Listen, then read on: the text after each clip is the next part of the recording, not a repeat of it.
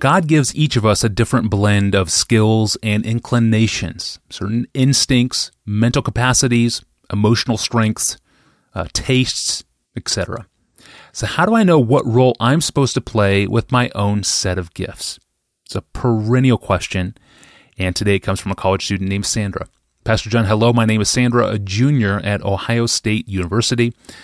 Thank you for this podcast and for your eagerness to hear from college students. I have been saved for about a decade, and I love Christ.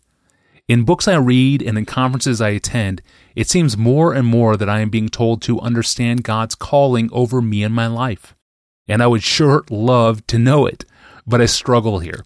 Maybe I will go into business, maybe a mom caring for a home, maybe even a missionary. It would be helpful to know what God has for me, but I don't even know where to begin this process other than to pray. How can I discover God's calling over my life, Pastor John? Where do I even begin? The question will never grow old because generation after generation must answer it. And it is rarely easy to answer. So thank you, Sandra, for uh, the chance to dig back into some of these great biblical truths. In fact, I, I find myself praying here at the front end of this question that God would use it to make hundreds of people find His precise, glorious, wonderful service. Now, it, it may be obvious to you, but I'm sure it's not to everyone, so I'm going to distinguish three kinds of calling. First, the kind of calling that God speaks to us when we're dead in sins and the calling, that calling which brings us out of that deadness into life in union with Christ. This is a, the calling in 1 Corinthians 122. For Jews demand signs, Greeks seek wisdom, but we preach Christ crucified, a stumbling block to Jews and folly to Gentiles, but to those who are called, both Jews and Greeks, Christ, the power of God and the wisdom of God. So millions of people come under the hearing of the general call of God in the preaching of the gospel. But Paul says some among those millions regard this message as foolishness. Some regard it as a stumbling block, but some experience through it, through that general call, they experience a divine inner call of God that causes them to say, Christ crucified is the wisdom of God. Christ crucified is the power of God. And they embrace it and they are saved. All Christians are called in this sense. We were made Christians by the sovereign call of God that brought us from death to life. Second, there's another kind of calling that we have in lifelong covenants that we make under God. And the main one that the Bible ordains is the covenant of marriage. When God joins two people together in covenant in this way, namely on the analogy of Christ and his covenant with the church in Ephesians 5, when, when God joins a man and a woman in Ephesians 5 like that, then Jesus said that God has joined them together in such a way that no man may put this asunder. So the calling that we have in marriage is unlike the calling that we have to any particular vocation. When you take a job, you're not forming a lifelong covenant under God.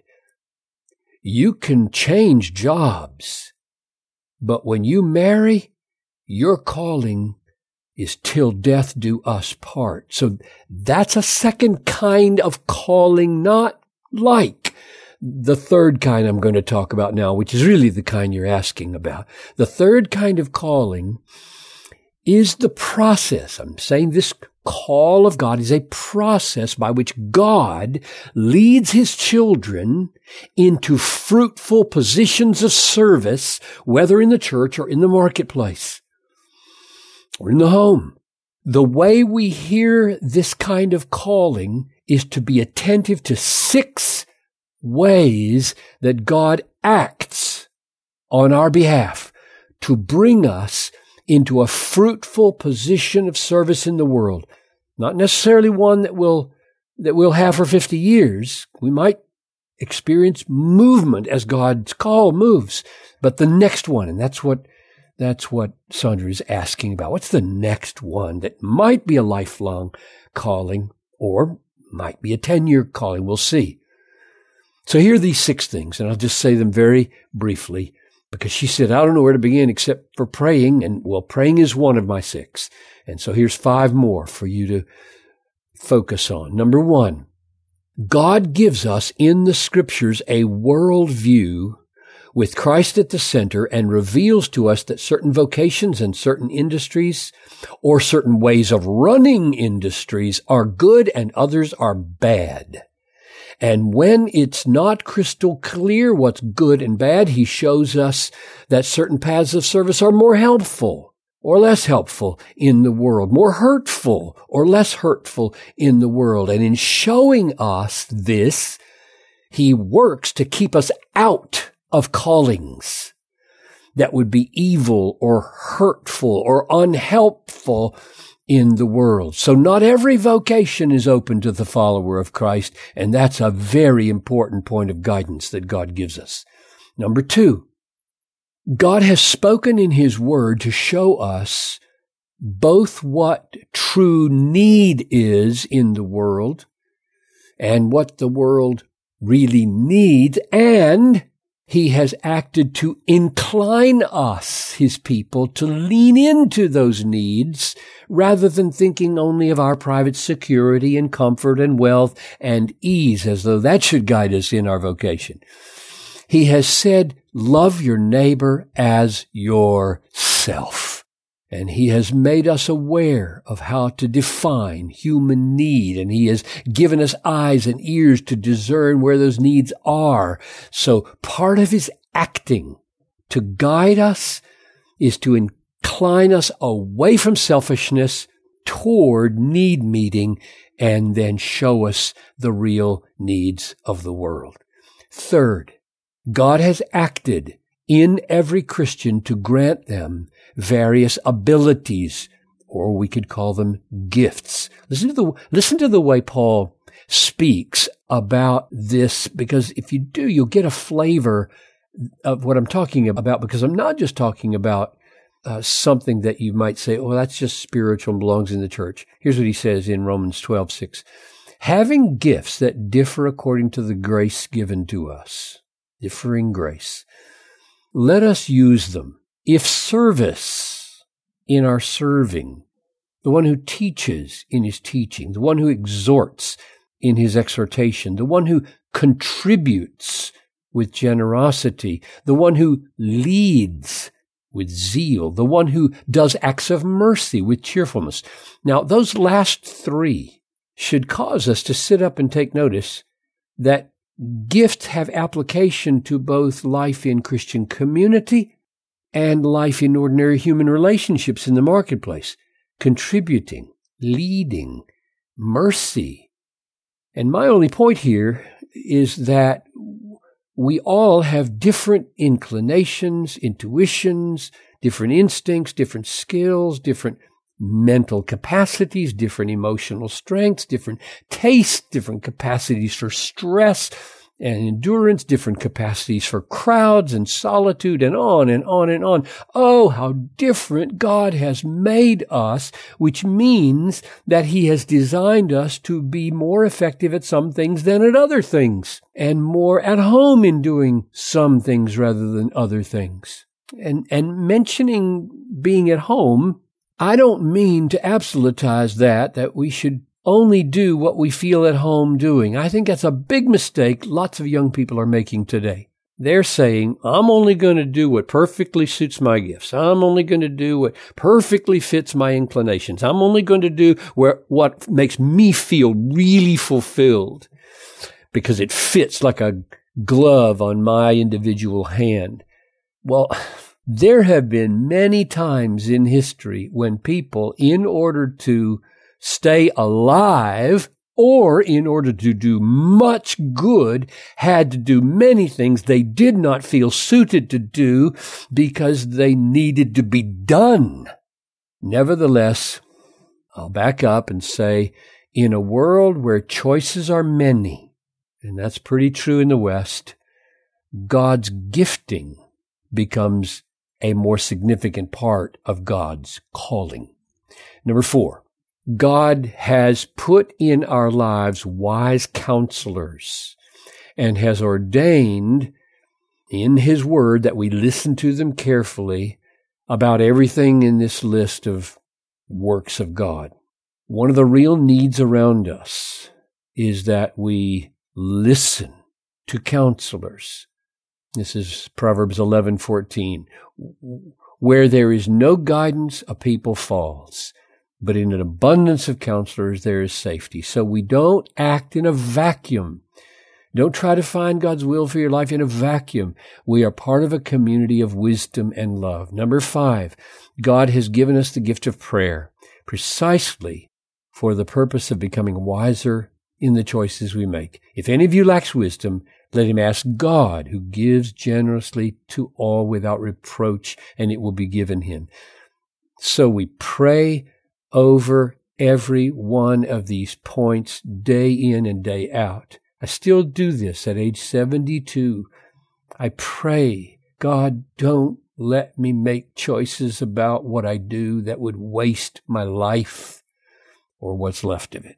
Lastly, number six, and this one's a little controversial because it's the most subjective.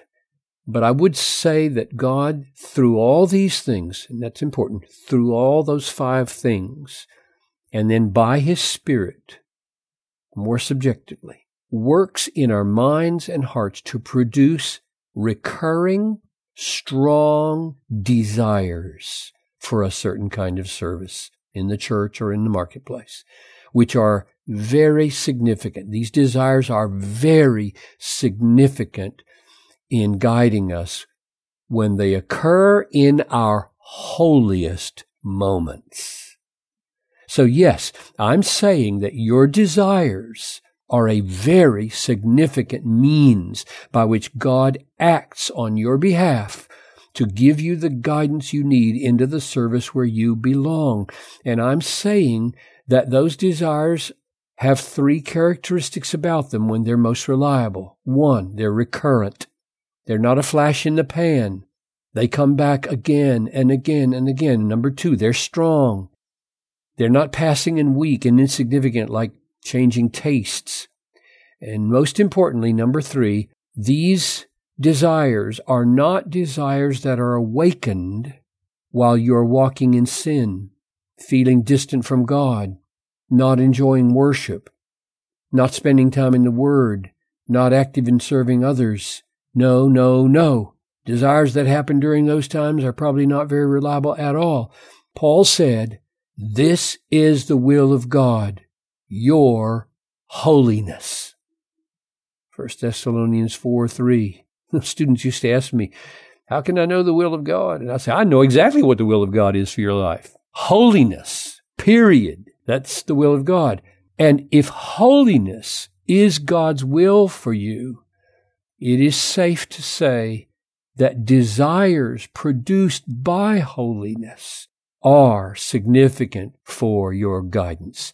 So there they are. Number one, what kinds of service are good and beneficial? Number two, what are the needs of the world, the true needs? Number three, what has God gifted me to be more or less fruitful at?